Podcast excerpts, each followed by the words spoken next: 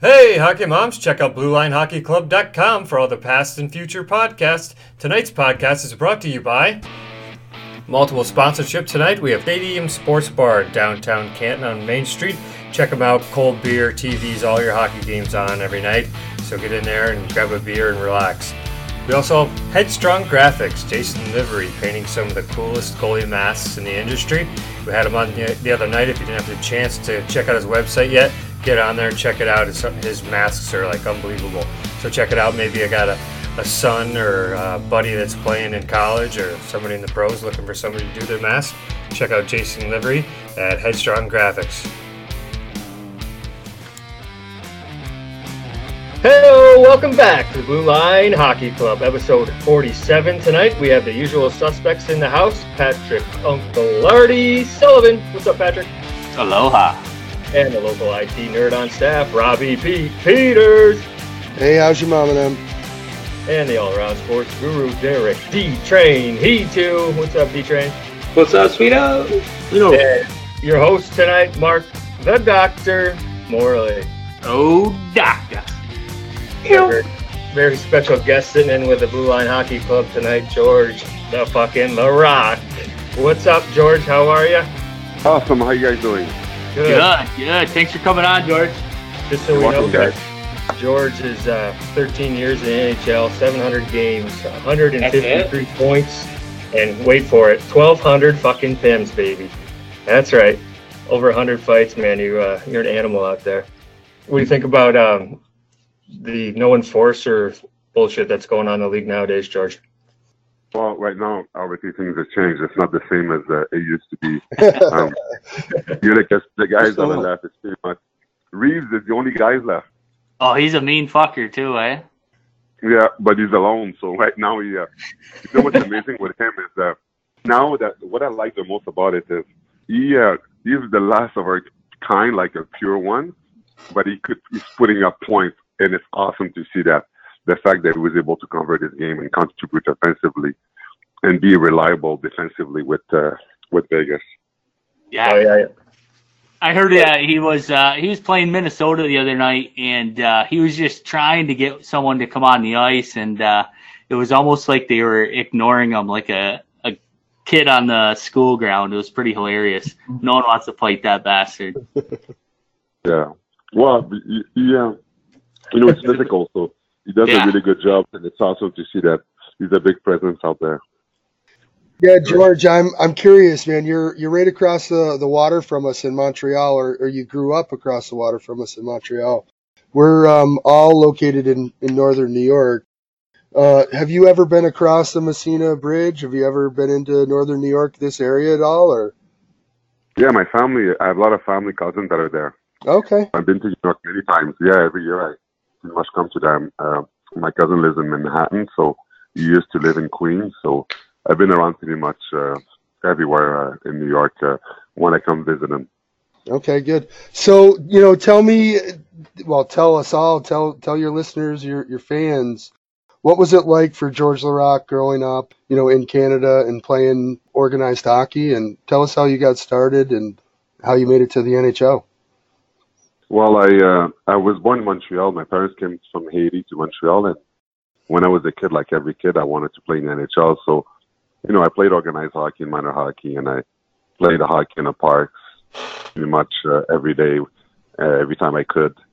And uh, minor hockey was it was a hard time for me because I had to battle through a lot of racism to make it because there wasn't a lot of a lot of black players. I was the only black player playing actually in the minor hockey association where I was living where I grew up. It was a urban city just outside Montreal, so I had to fight through a lot of a lot of that.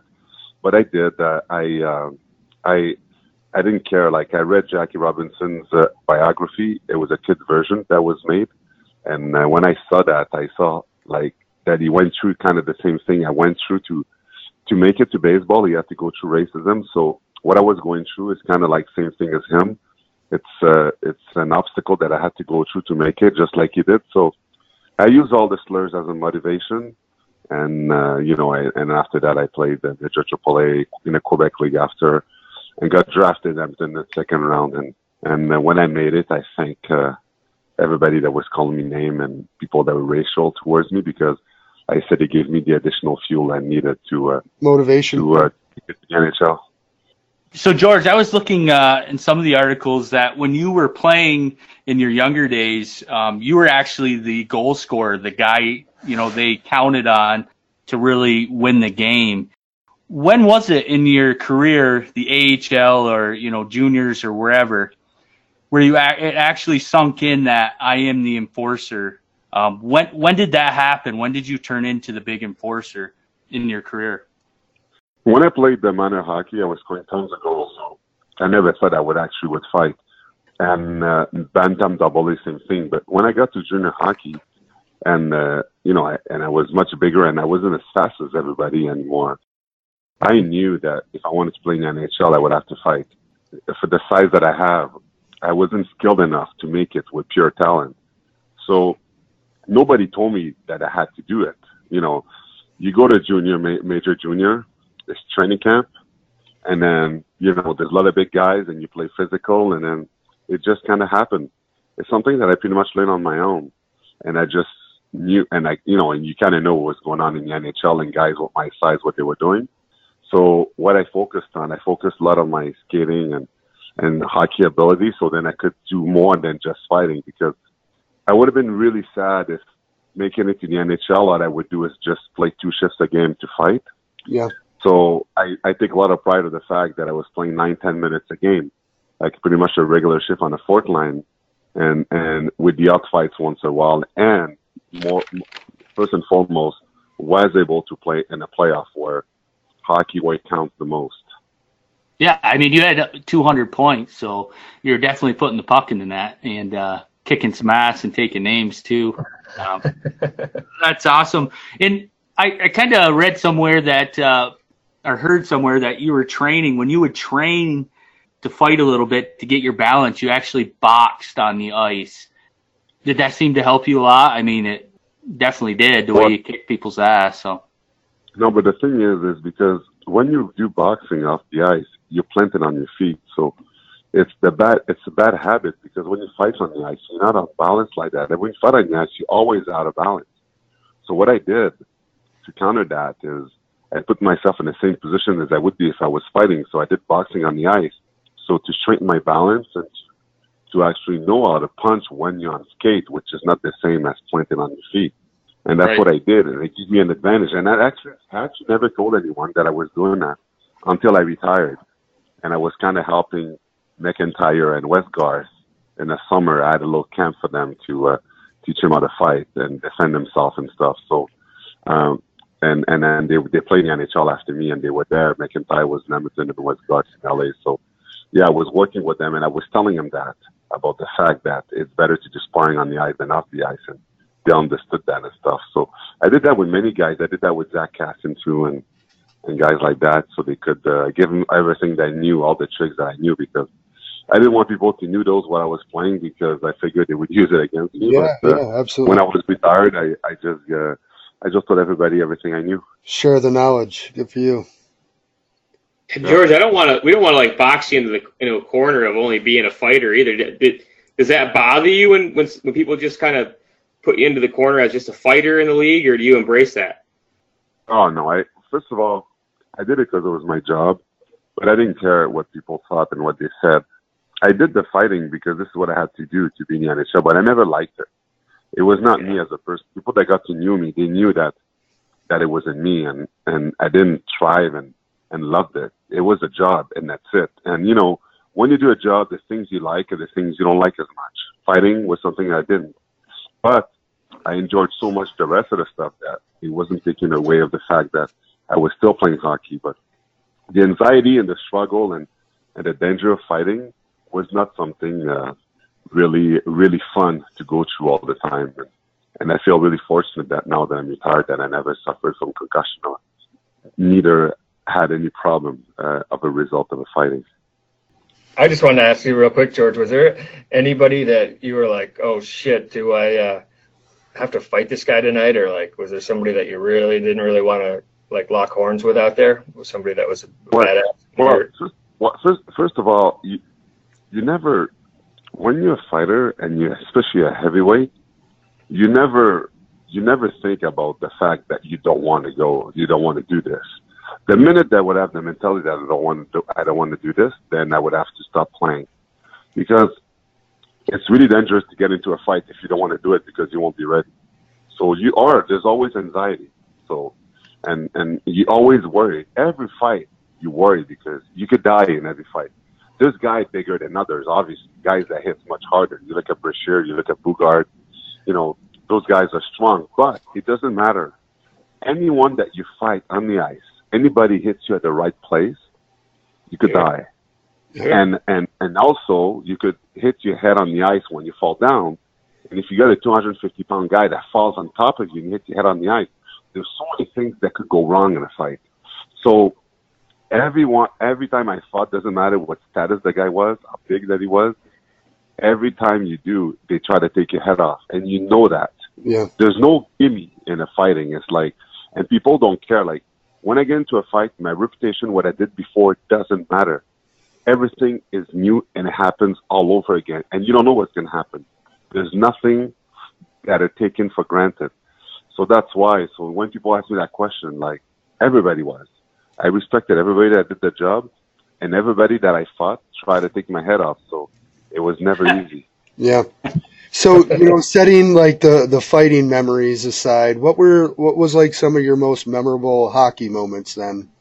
You know, well, again, the setting the hockey. The your your hat trick. Yeah, the hat trick against LA. Uh, that's something that I'll never forget. February twenty first, two thousand. Uh, it was in Edmonton. it was just amazing.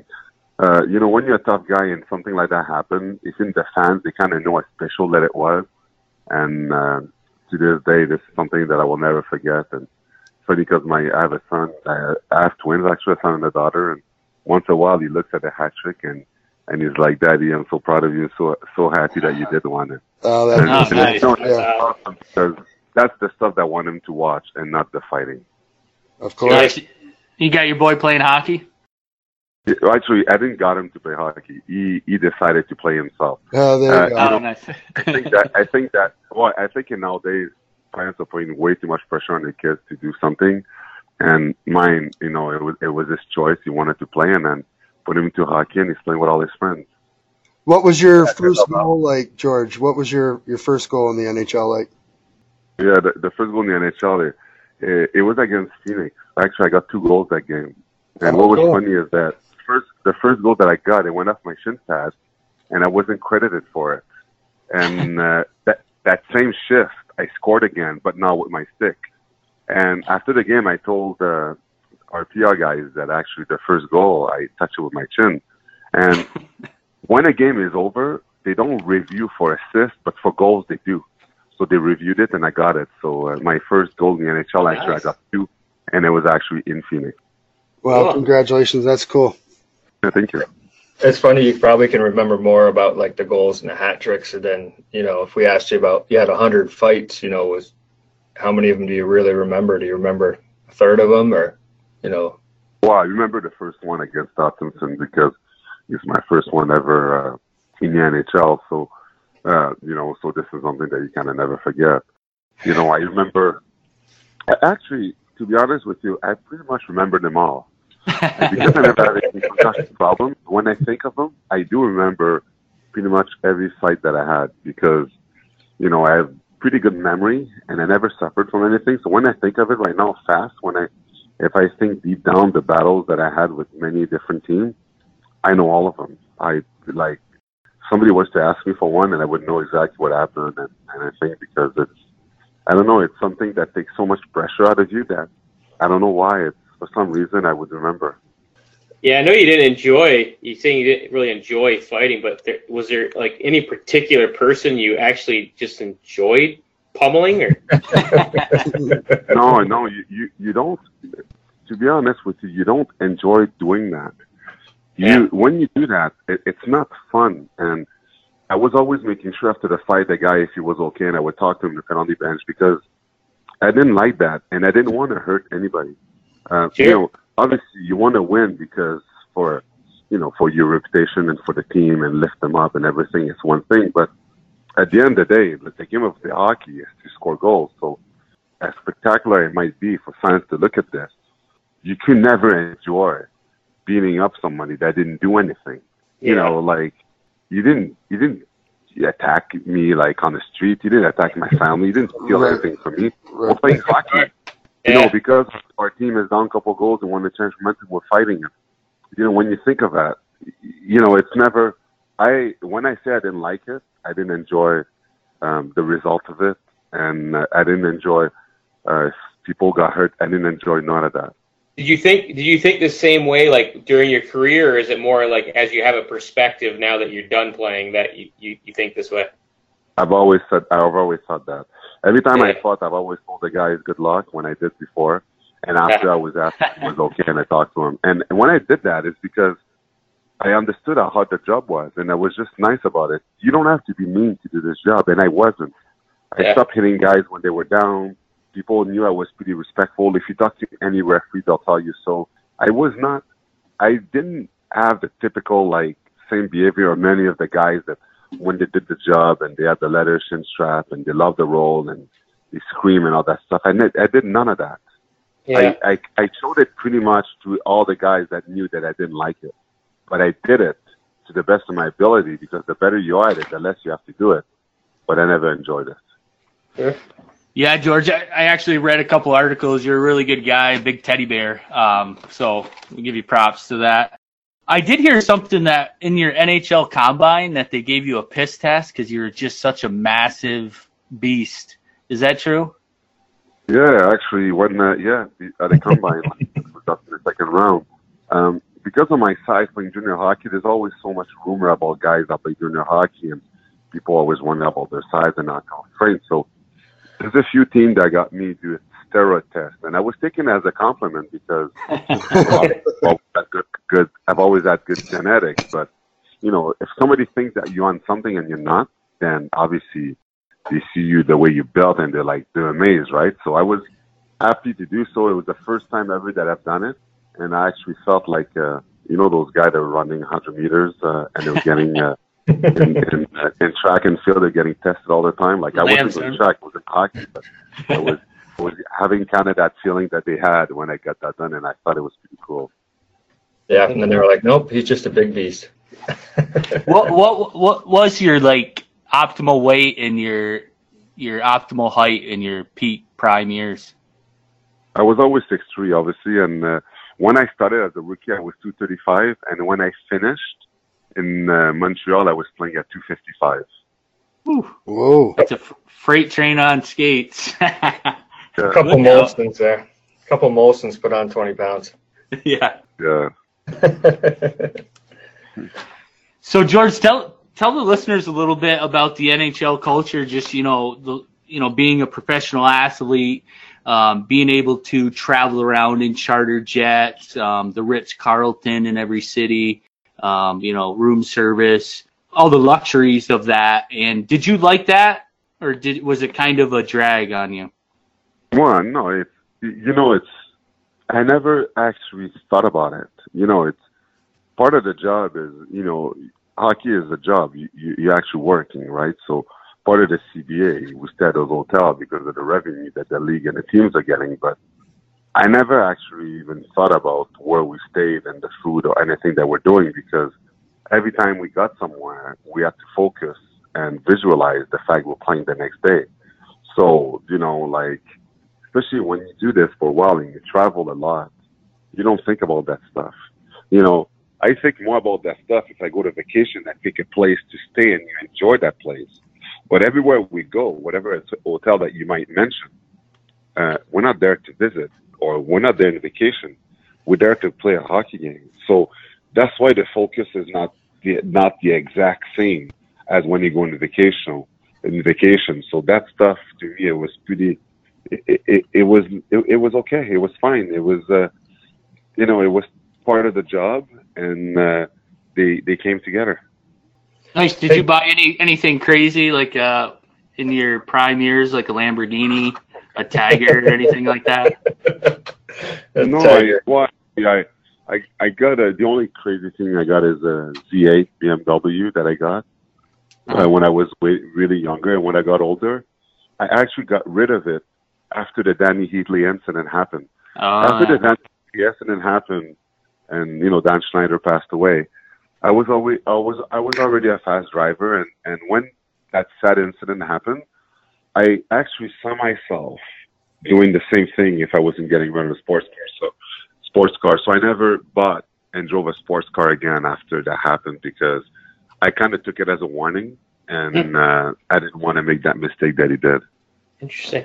Uh, so Hey, George, who who are you? Who are you watching right now in the NHL? Who are your? You know, who do you? Who's impressing you, and who are you watching? Who are you following?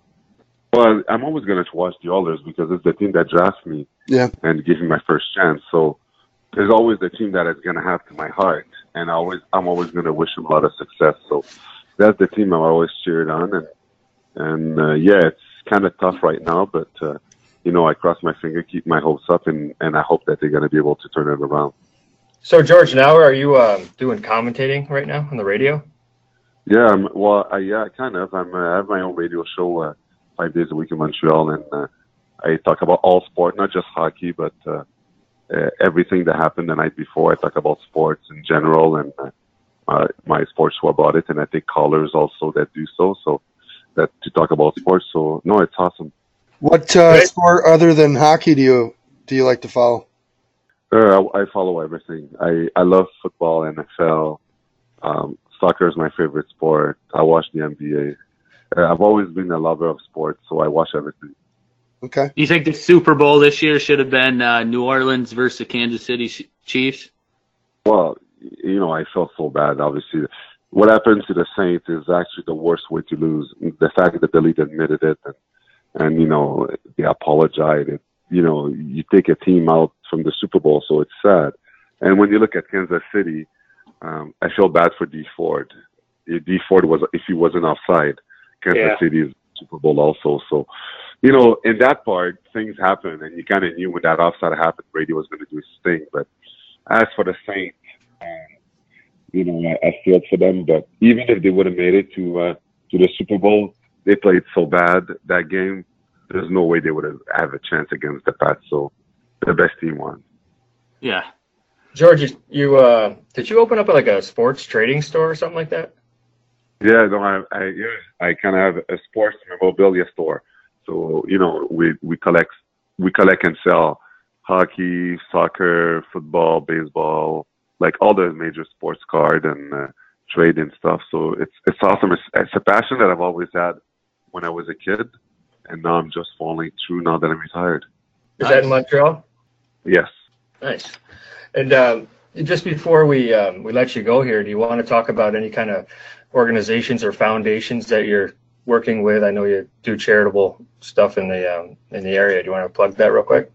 Yeah, sure. I'm a spokesperson for the Shriners Hospital.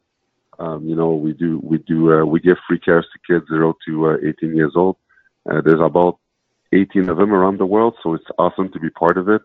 Kids, uh, you know, it's our future tomorrow. So um, I'm really proud of uh, working with them and bring awareness and raise money so we could give uh, great care to to the children. Nice. I see also, George, you uh, actually built a hospital in Haiti with the NHLPA, um, the Grace Children Hospital. That was pretty cool. How, how'd that work out with the NHLPA? Well, you know, when, when my, because my parents were born there, when I got released from the Montreal January 21st in 2010, um, the tragedy in Haiti just happened. So I was thinking of ways to do something to help out. So I reached out to the NHLP and the NHL that chipped in half a million each, and also many different organizations that, that chipped in a lot of money. And with all that money, uh, was able to work with World Vision to get the Grace Children Hospital we built in Port-au-Prince in Delmas. And that was awesome to be able to do a part since my parents were born there. And, and with the NHL community, everybody helped out. So it was an awesome, uh, it was awesome to be able to do a part because, you know, I was from there and, uh, and it's, and I always think it's important to contribute. Yeah, that's awesome, George. Well, George, we really appreciate you coming on. Uh, we talked to Kwame last week. I don't know if you, were you part of his documentary, Soul on Which Ice. one? Soul on Ice. Oh, yes, yes, I was. Yes.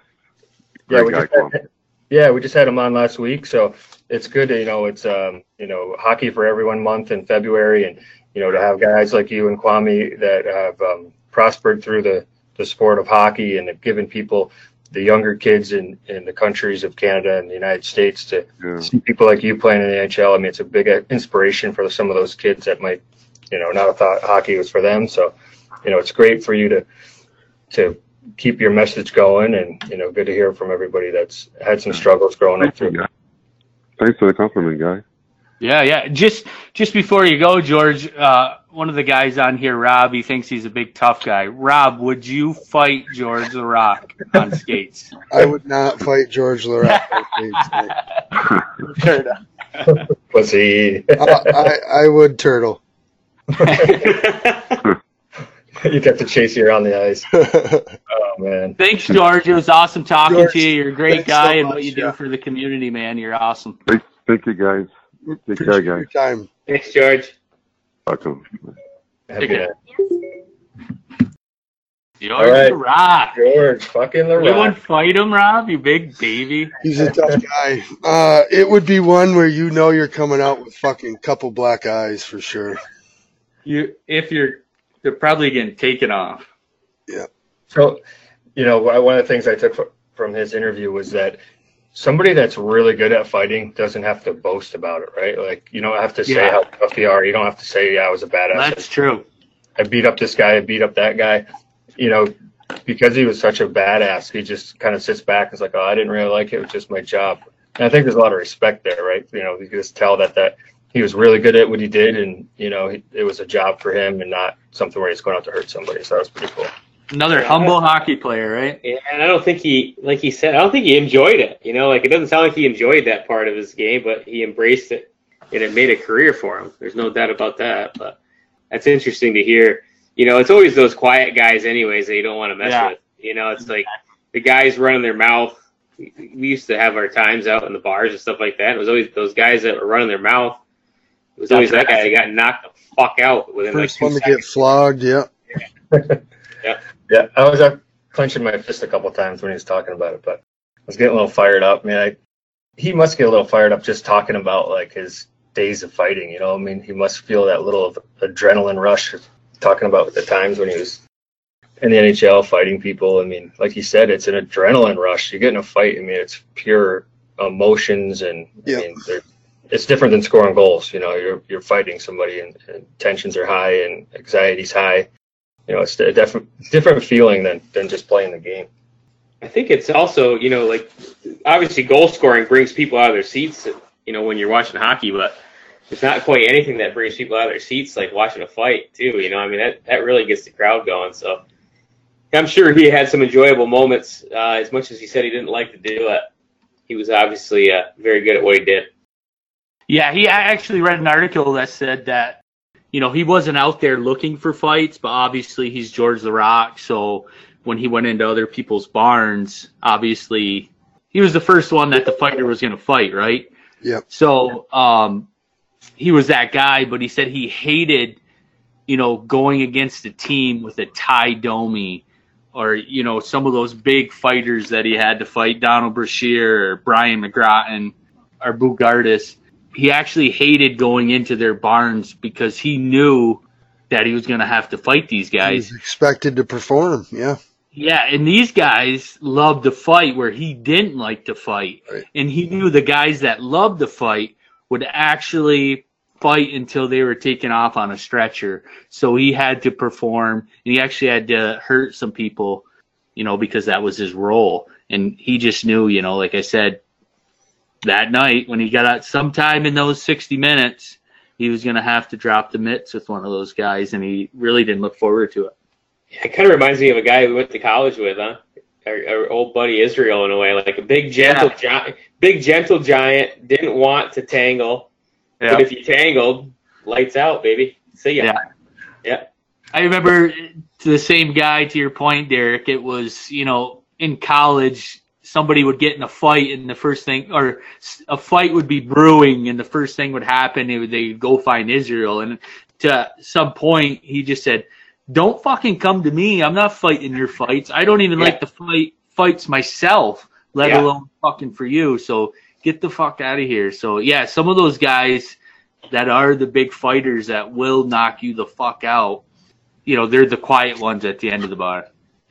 Yeah, and like uh, like he said, you know, he never hit people once they were down. And, I, and if you look at a fighter who's actually respected, and, and I've played with these people before, where when they won a fight, they just put their hands up and walked away, and they didn't keep hitting the guy when he was going down, and they didn't try to keep the fight going. Once they won, that was it. That was their job, and they walked away. You know, and, and you see that now. I, th- I saw that. Did you see that fight with Tom Wilson um, the other day with um, the guy from the Penguins?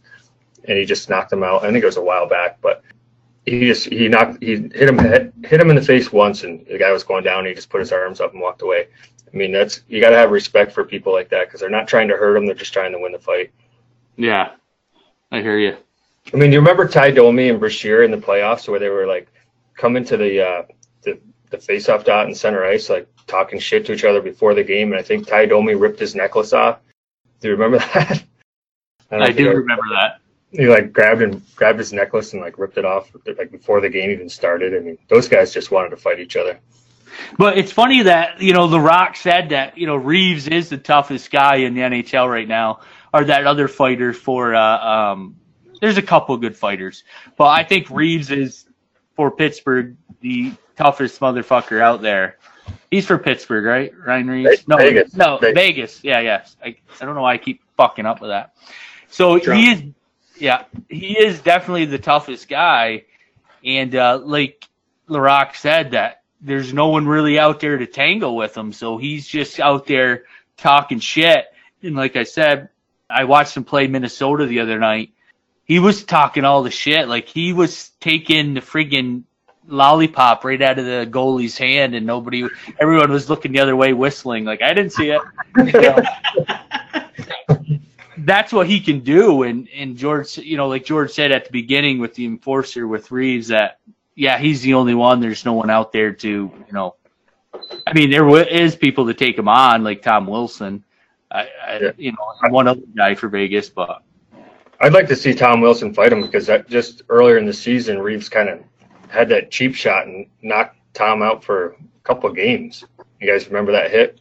I do. Tom Yeah, he he hit him pretty good, and it was pretty welcome cheap. to the jungle. Yeah, Remember so was signing autographs this, that hit that said "Welcome to the jungle."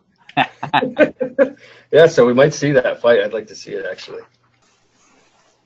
Anybody yeah, we get into NHL news right now before we get into the rundown. Yeah, what's uh anybody see that I see Malkin got suspended one game for his slash to the face of that Flyers player. I think it was Michael Raffl, I think his name was.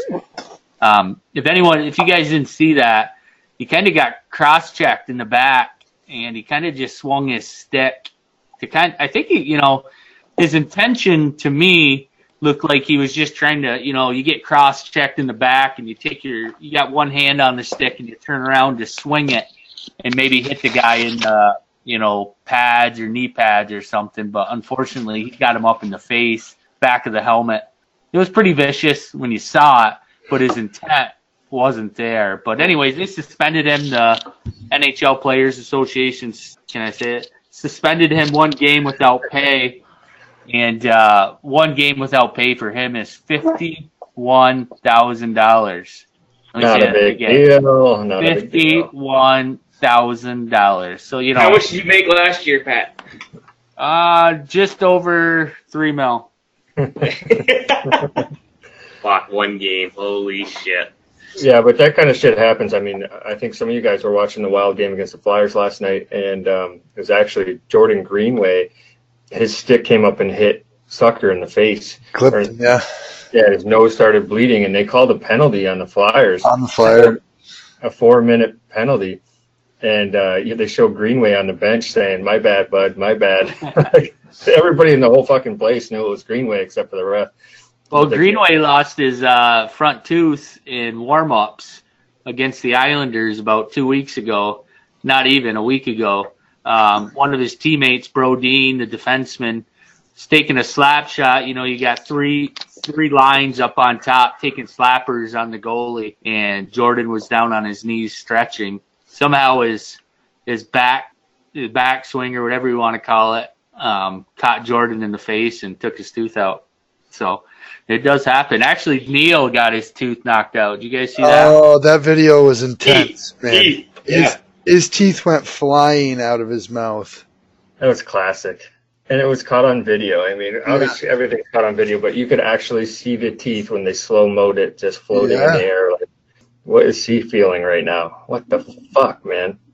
He I'm came back out. I'm Came gonna say, yeah, he came back. I wonder how many shifts he missed, but like, I mean, you watch other sports, like you know, let's say basketball, for example. These guys like twist their fucking finger, and then next, you know, they're, they're out for like three games. You know, Well, do I have to bring up soccer? the, the phantom, the phantom fall downs in soccer. Yeah, but I mean, guy gets, you know, at least I don't know if it was two or three teeth, or maybe multiple pieces of two teeth that were flying around in the air. flying in the air, yeah. Three But I mean, he's like, he goes back in the locker room. They're like, "Yep, you lost your teeth." He's like, "All right, let's go play again." Yeah. So Yeah. it's, it's crazy. It's crazy. The, the hockey is just a man amongst boys kind of sport for sure. I can't It's so even funny. imagine. Yeah, it's so funny to see these guys when they smile, like because you know they have fake teeth and shit, but a lot of them take them out when they when they play. So when, during the games and you see them smile and they're missing two, three teeth, teeth. summer here, summer there. Yeah, Yeah, you know, and it's tough to, you know, they have the money to get them fixed, right? They're making millions of dollars, but I What's mean, the you point? fi- what's I the would point? And they get knocked out again. yeah, I mean, they retire at 33, so just fix them when you're 33. Yeah. it's not like they're having problems getting laid either. You know, like no teeth. teeth. like, shit, Don't like Look at Brad. Burns. Ugly Oh my god. All right, so we got a little bit of news there. We'll get back into it in a little bit. Um, we're going to do a little ARC hockey break. Put a little ARC hockey sponsor in here. Ever wonder why hockey sticks cost so damn much? What makes them so expensive? The carbon? The tooling? Nope, it's the marketing. Sponsoring those pros, buying advertising, it adds up, and you pay for all of it. So the guys at ARC Hockey started ARC to make state of the art sticks that don't cost a car payment. And while their sticks are handmade of a 100% high quality carbon fiber in the same factories as the big brands, they are bringing them directly to you from the only place you can find them archockey.com. No pros, no middlemen, no endorsement contracts to pay for, just guys like you who love hockey. So check them out at archockey.com. That's A R C hockey.com.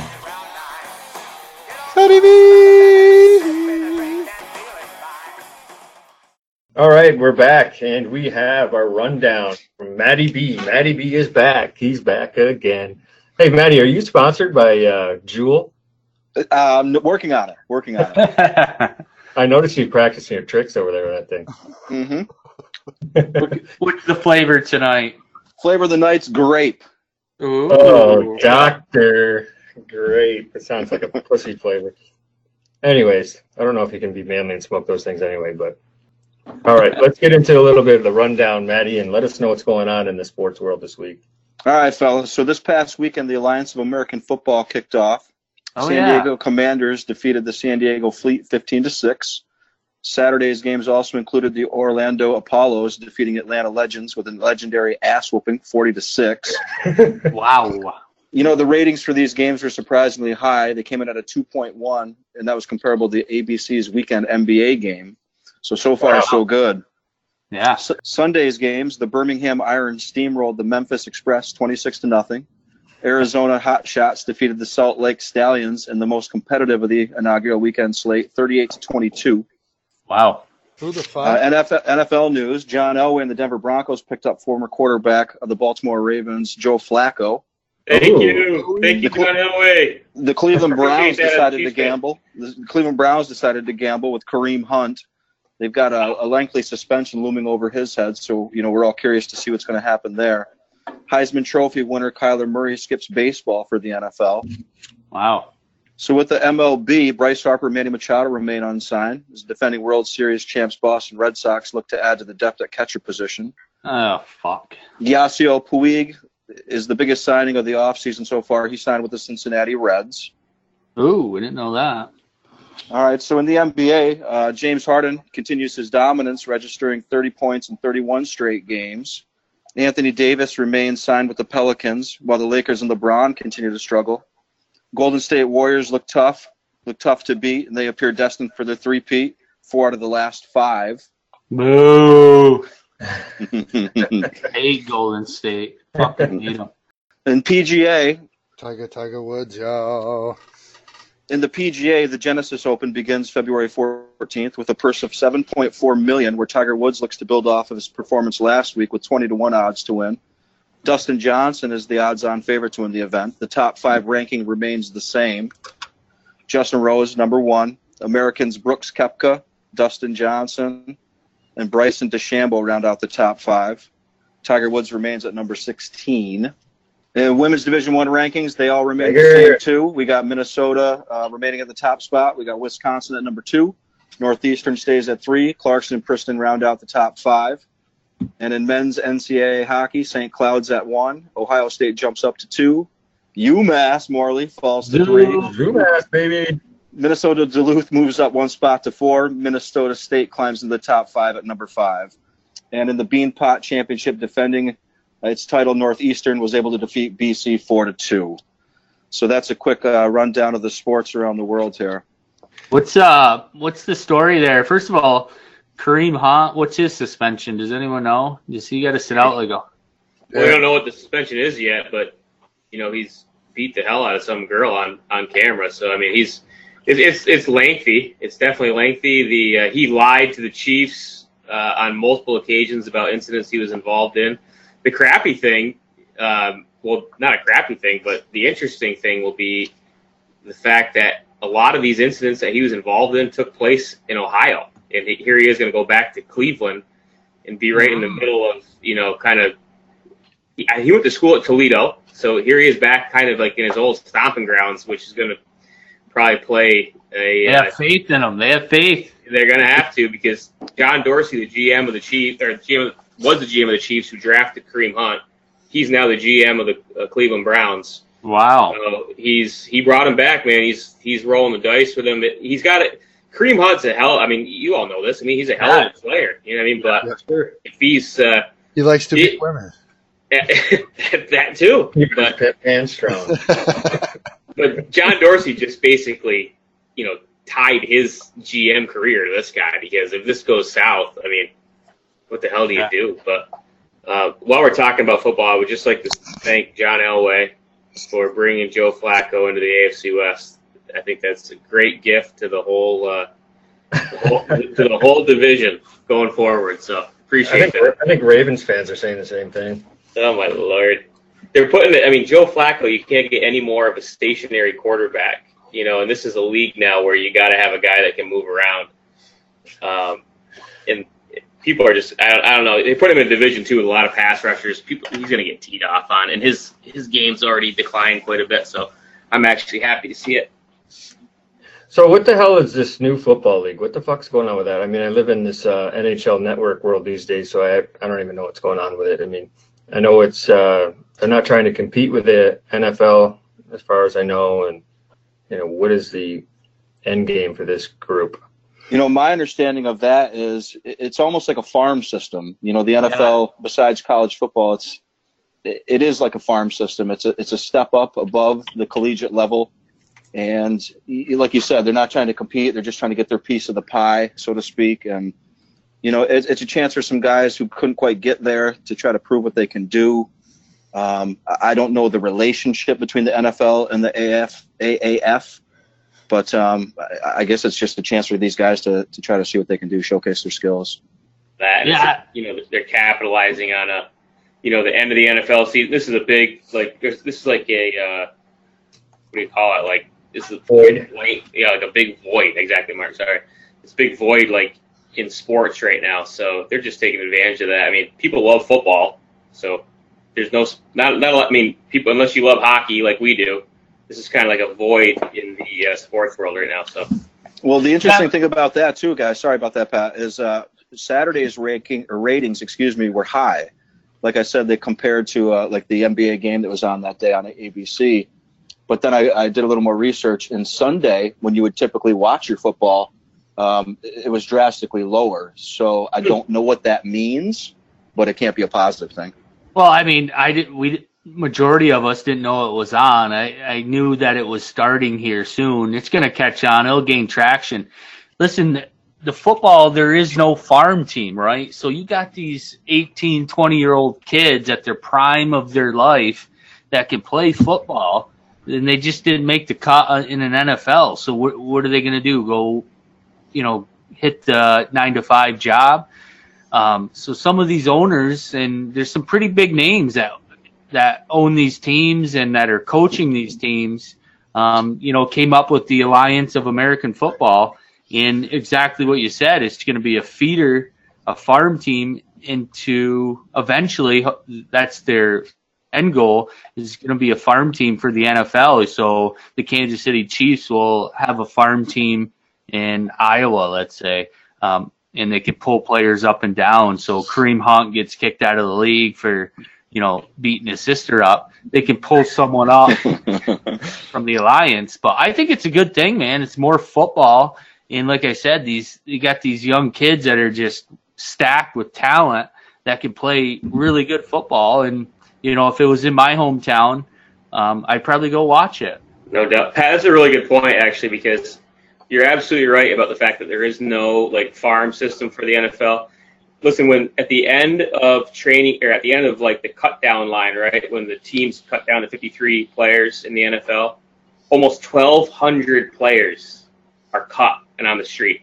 I mean, yeah. you can't tell me that out of those 1,200 players, there's not I mean, look at how many undrafted players play in the NFL, right? Undrafted free agents make NFL rosters. So it's not an exact science when it comes to picking a roster. So there's got to be some good talent.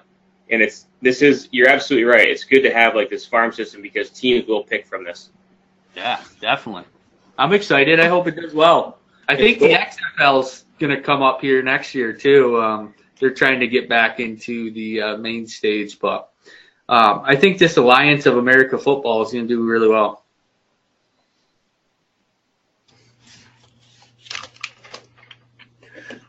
All right, boys. Uh, want to get back into a little bit what's going on in the NHL. I mean, that is what we're here for. So, I wanted to talk a little bit about uh, Carter Hart, and we mentioned him probably a couple months ago when he played his first NHL game, and he was this young stud. He's 20 years old, and he's actually uh, you've probably already heard this, but he is one of four people to win uh, eight in a row at a 20 year old as a 20 year old goalie. Two of the uh, Ron Hextall did it twice when he was 20, and there's two other guys which I can't remember their names. But was um, Hextall with the Flyers at the time? I think so. Wow. But you know that's he has been on fire. He didn't play last night. I mean, it's not saying that they haven't lost a game in between there, but the games yep. that he started, he's won eight eight in a row. So that kid is uh, is really playing well for the Flyers, and actually the Flyers aren't playing too bad right now. no, they're, they're on the rise. They're doing really well. They're on their way up. St. Louis Blues, man, they're on a rise too. They're just uh, coming back up. Um, they were the talk of the beginning of the season that how how good St. Louis was going to be, and um, and then they kind of shit the bed. Um, then there's you know a coaching change out there. Um, but right now, Tarasenko, um, a couple other guys are on fire out there, and they they uh, clinched a wild spot um, ahead of uh, the Wild out in the uh, Central. So, um, yeah, they're coming right back up, just just like the Flyers. Both teams are on fire, and I think the Flyers are nine and two in their last eleven, and um, I want to say uh, St. Louis has almost got the same record. So they kind of got that middle season spark. Yeah, that's for sure. And, and, and, don't forget about the Islanders either. They're kicking ass too. Oh, I know. They're still winning. Seventy-two points, first in the league. Um, let's do a little rundown here. We'll go. Uh, we'll go through the conferences real quick. Um, I'll start with the with the Atlantic, and you know I'm not going to spend too much time because it hasn't changed too too much since last week. And you know, eh, you talk about Tampa Bay, 88 points. I mean, Jesus Christ. I mean, we're just going to skip over them. Everybody knows how well they're playing. And then Toronto, Boston, and Montreal are like all neck and neck, a couple points apart. Um, you know, I, I did dismiss Montreal last week, but I caught a couple of their games this week, and and they're actually playing really well. So I mean, I don't think I last week I was counting the Bruins to to pull ahead of Montreal towards the end of the season, but I think Montreal um, is is a sleeper in that division. Sitting right at the number one spot in the wild card, Marley, Montreal. Yeah, Yeah. So, I mean, Buffalo, if you want to talk about Buffalo a little bit, um, you know, they have some firepower up front. They've been pretty good all year, but they just haven't been consistent enough to win enough games to be They're up in that top down four. right now, actually. Yeah. Yeah. So, I mean, they, they need a little bit of a, a spark, like Pat just said. And you got Florida, Detroit, and Ottawa just kind of shitting the bed at the end of the division there. See, see anything happening there. So that's a quick rundown. You know, Toronto and Tampa Bay running away with it. But actually, Boston and, you know, Boston and Montreal are only um, three points out of uh, the second spot with Toronto. Toronto's got 73, Boston 72, and Montreal 69. So, I mean, I guess Tampa Bay is just, I mean, 60 plus 64. I mean, they're just, just awesome this year. Yeah, the Central uh, out in the Western Conference, um, kind of the same. Winnipeg's on top with 75 points. Uh, Nashville's right behind them, 71. Like I said, those two will, will remain up there. Um, Dallas is in third place with 63. Um, so Nashville and Winnipeg would have to lose, um, you know, three, four games in a row, which I don't see that happening. Um, what I just talked about earlier about St. Louis, they're actually eight and two in their last ten. Um, so they they're up at 61 points. They jumped ahead of Minnesota. Um, Minnesota and St. Louis got the wild card out in the West, and um, Colorado and Chicago are still at the bottom in that division. I don't think you're going to see much change there. The only change I, I see is you know Dallas, St. Louis, and Minnesota. That's the only thing to watch in the Central is to see what happens with those three teams. Um, Minnesota's got uh, Koivu out with uh, injury. They got Dumba out with an injury. Um, they got some. They brought some guys up from uh, Iowa, their farm team, to kind of fill the roster. Um, but still, they're they're four, four, and two their last ten games, so they're not doing too well. So um, we'll see Yeah, what they- happens. They had Rask and uh, Hendricks get hurt last night too, and they were down to ten forwards in the second and third period. So I don't, I didn't really hear hear what happened. I know Rask stepped on a puck and Hendricks got his head blasted, so he's probably got a concussion or some shit. Tramadol. They've got some injuries. I think that guy will play through anything. They'll put me on the ice type me- mentality. We're not too worried about him. Don't know about Rask though. But in that in that division two, Pat, um, Chicago's actually been playing pretty well. I don't know if you've seen any of their games, but um, they're they're at the last place in the league, but surprisingly been winning some games. Seven and three in their last ten. Yeah, they've been winning some games. Their coach is 33 years old. Yeah, he's still playing Fortnite with the guys. Robbie, let's run down the West and then we'll. Yeah, so the, the West saw a little bit of a change. Calgary has fallen down from second place to fourth, uh, second in the division in, in the Pacific Conference right now, uh, behind San Jose. Vegas is third, uh, with Vancouver, um, you know, just on the wild card uh, hunt. Arizona, um, fifth. Edmonton, sixth. L.A. Kings, and then the Ducks, which is no surprise, they're in last place. Just fired their coach. They got their GM. Their GM is their coach now. Yeah, yeah. To me, you know, I'm looking at Edmonton sitting in sixth. You know, McDavid is the number third points um, in the league, and they're six in the Pacific. So I'm kind of just scratching my my head there. What something's not right. They need some help. They need some help. Yeah, the rest of the rest of their team sucks. They got a couple of good guys on that team. I mean, I watched them play Wild a couple of weeks ago, and they do have some. Uh, they have some talent, but they just can't put it all together at once. It seems like. Yeah, the Duck, the Ducks. I mean, didn't the Ducks lose like nine three last night or something? They're just falling apart. Yeah, I mean, when, you, when your GM is coaching your team, you've got problems. Yeah, yeah. I mean, Edmonton's got Draisaitl. They got uh, Brad Malone, Kassian, uh, Nugent Hopkins, that Jesse Pujarov that was like high in the draft pick. I want to see their number one draft pick in 2015.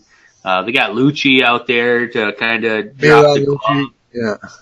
you know, uh, Larsson on D, uh, Nurse on D, Darnell Nurse is huge out there. I mean, it seems like on paper they're doing really well. They got Cam Talbot in that, um, but I don't know. I don't know what to tell you about Edmonton. Yeah, just to go to show you can't have one superstar in this game and win and you know win championships. You have to have a you know you have to have a really good goaltender, which is huge, and uh, you know you got to put the, the rest of the pieces together to have a winning team. What do you got in the Metro too? Well, I guess the Metro would be like kind of the anomaly. It, it, you got the Islanders sitting on top.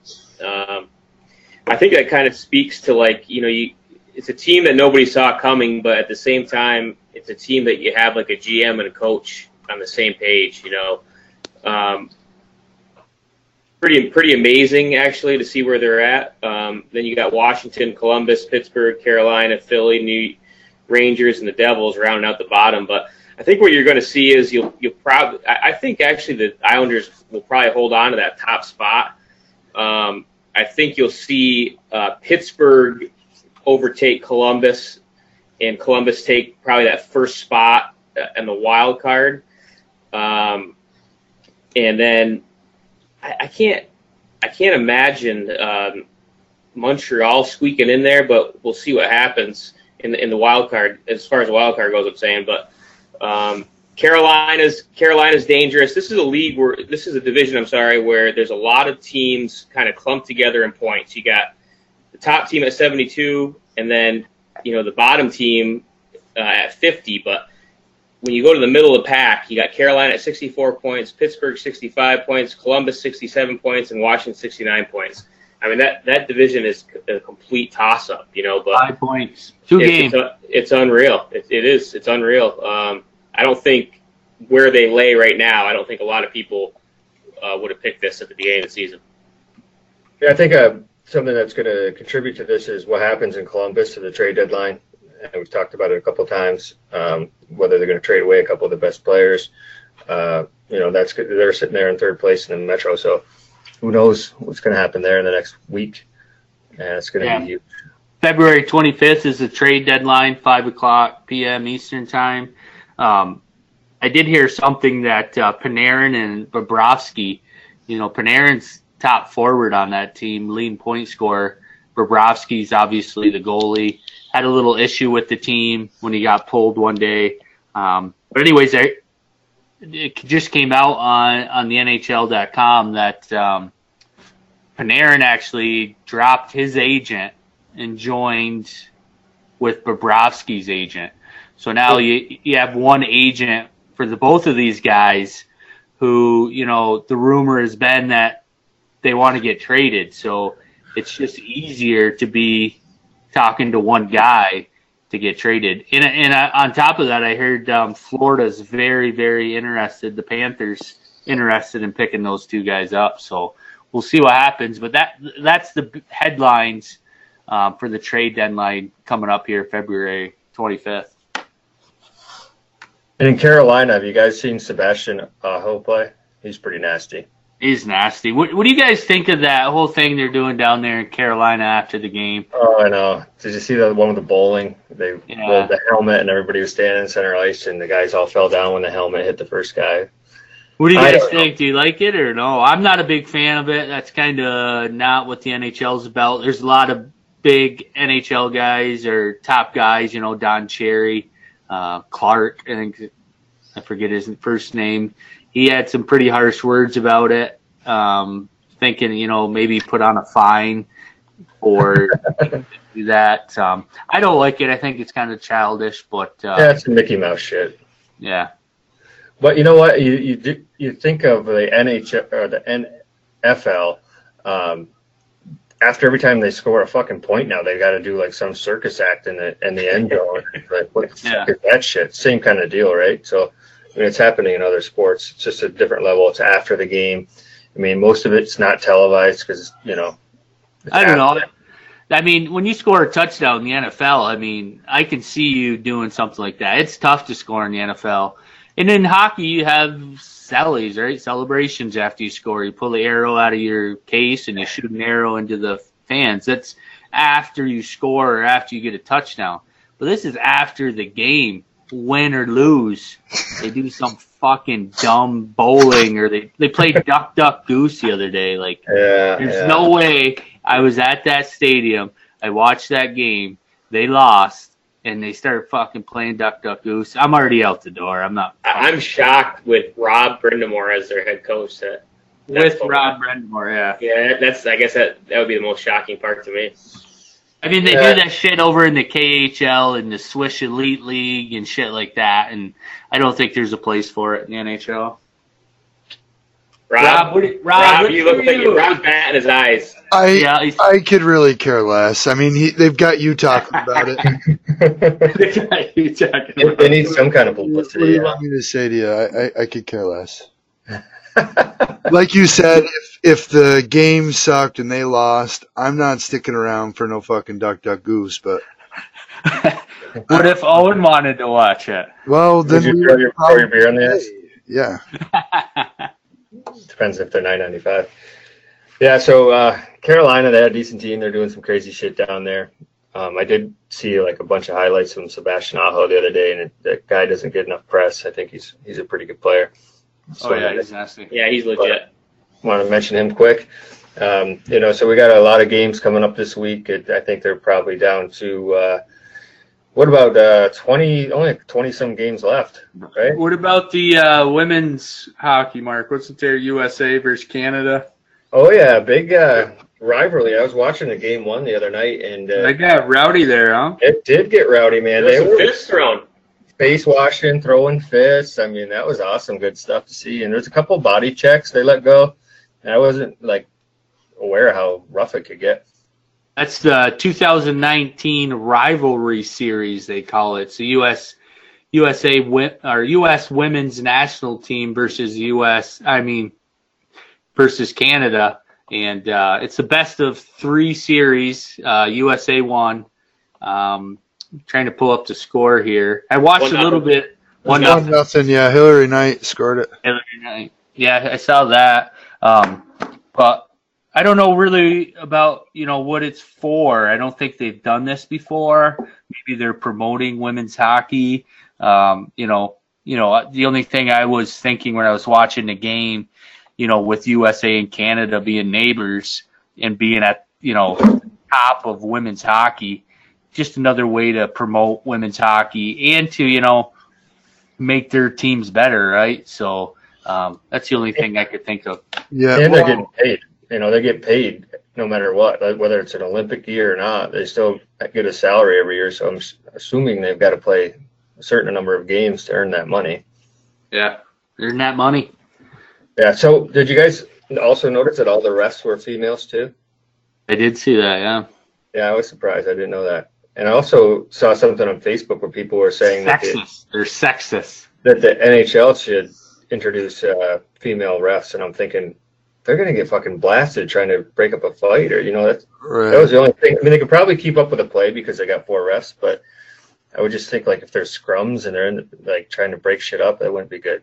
I know it, it always comes back to me. Like I understand, you know, women's rights and things like that, but there's just some things that women shouldn't do. Like you know, be like Joe Rogan said it perfect on his stand-up comedy tour that you know to protect the White House, you don't, you know, the what I think there's a guy that broke in, jumped the fence, and got into the White House. And anyways, he was just saying something along the lines that uh, there's just some jobs that you know it's specifically for men, and then there's some jobs that are specifically for women, and you just don't mix the two. And I think that's one of the that goes that's true to uh, being a ref in the NHL. I mean, you have to be in there breaking up fights and uh, Yeah, it's huge, huge controversy between you know, um, you know, to say anything about inequality and stuff. It's hard to talk about, but you know, for me, I kind of like the masculinity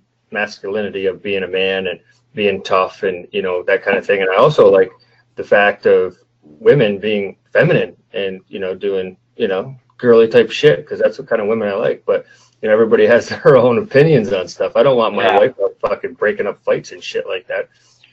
you know what I mean? I think you could. I mean, you could probably put one women's ref. You know, uh, yeah, like a linesman, no doubt about it. You know what I mean? Because why not? I mean, you got women's. Uh, you have you have women um, as like side judges in the NFL now, and I mean, those people are blasting each other in between plays too. So I mean, you could probably you could definitely put one, I think, but Yeah, you can We'll get see. a line on there. yeah, see how it goes. Why not? Why not? Yeah, boys? we won't get into that much more of that subject. we don't want to piss anybody off in today's Yeah. world. Too late. Too late, oh my. so much. But a uh, good interview tonight, guys. Uh, we'll get into a little bit of uh, Arc Hockey real quick. Want to give them a quick shout out. They're a big sponsor of Blue Line Hockey Club now, and we've been trying out their sticks for the last couple of weeks, and uh, they seem to perform just as well as uh, Warrior and Bauers of the world. And um, you know, if you're looking for a stick for 140 bucks opposed to 300, uh, it's a good alternative. If you're in a men's league and you don't want to shell out big dough, you can get the same quality stick. So get get on uh, archockey.com and, and check out their stuff. It's pretty cool stuff. Yeah, no brainer. Uh, great interview tonight with uh, George the Rock, man. It was an honor to speak with him.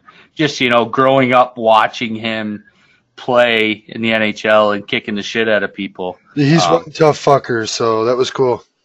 Yeah, and I can't believe you wouldn't fight him, Rob. That was well, I wasn't. I mean, Turtle. look, You know, he said that he never hit anybody uh, after they fell down, but if you go to his website, he's got like a two hour fucking video of him fighting people. I mean, seriously, it's two fucking hours long. he's got to be pr- proud. Yeah, so I didn't I didn't watch t- all two hours, but I watched enough of it to see him punch a lot of dudes that were on the ice. So yeah, I, I didn't want to call him out. I don't think you remember a lot of stuff when you're in a fight. No, no. A lot of At least, at least you Yeah, don't. so I at least person fighting. too. He said he remembered. he he kind of like knocked a lot of like he was so strong he ended up pulling a lot of guys down to the ice um, just by like kind of getting wrapped up throwing punches and you know he would just kind of over muscle you know i don't know if you guys saw pictures of him with his shirt off and shit online like he's a fucking monster he's just Oh, ripped sure. he's ripped he's like uh you know fucking tone you know, it's like like he said they thought he was on steroids so they tested him and it's kind of Yeah. Any reason why you're looking at pictures of him with a shirt off online? Or hey i was trying to dig man i got to get information on these people that's, that's dedication right there. yeah All right, check it buddy. out though Yeah, check it out. We got Ryan DeRocher coming on next weekend. He's in the uh, USHL and in the Sioux City Musketeers. Yeah, so um, they uh, check out our next podcast for uh, to listen to that one, North Country Boy. Yeah, and get on to BlueLineHockeyClub.com. You can see all, all, of our, all of our podcasts are on there. We've got 47 of them, almost 48 now. So if you haven't caught what some of our earlier ones, go back and check those out. Uh, like us on fa- Facebook and Twitter, and uh, give us a shout out on there too. So until next time, folks, keep your stick on the ice. See ya! Will! Oh, Doctor! Johnny B. What's up, fellas? Keep your head up.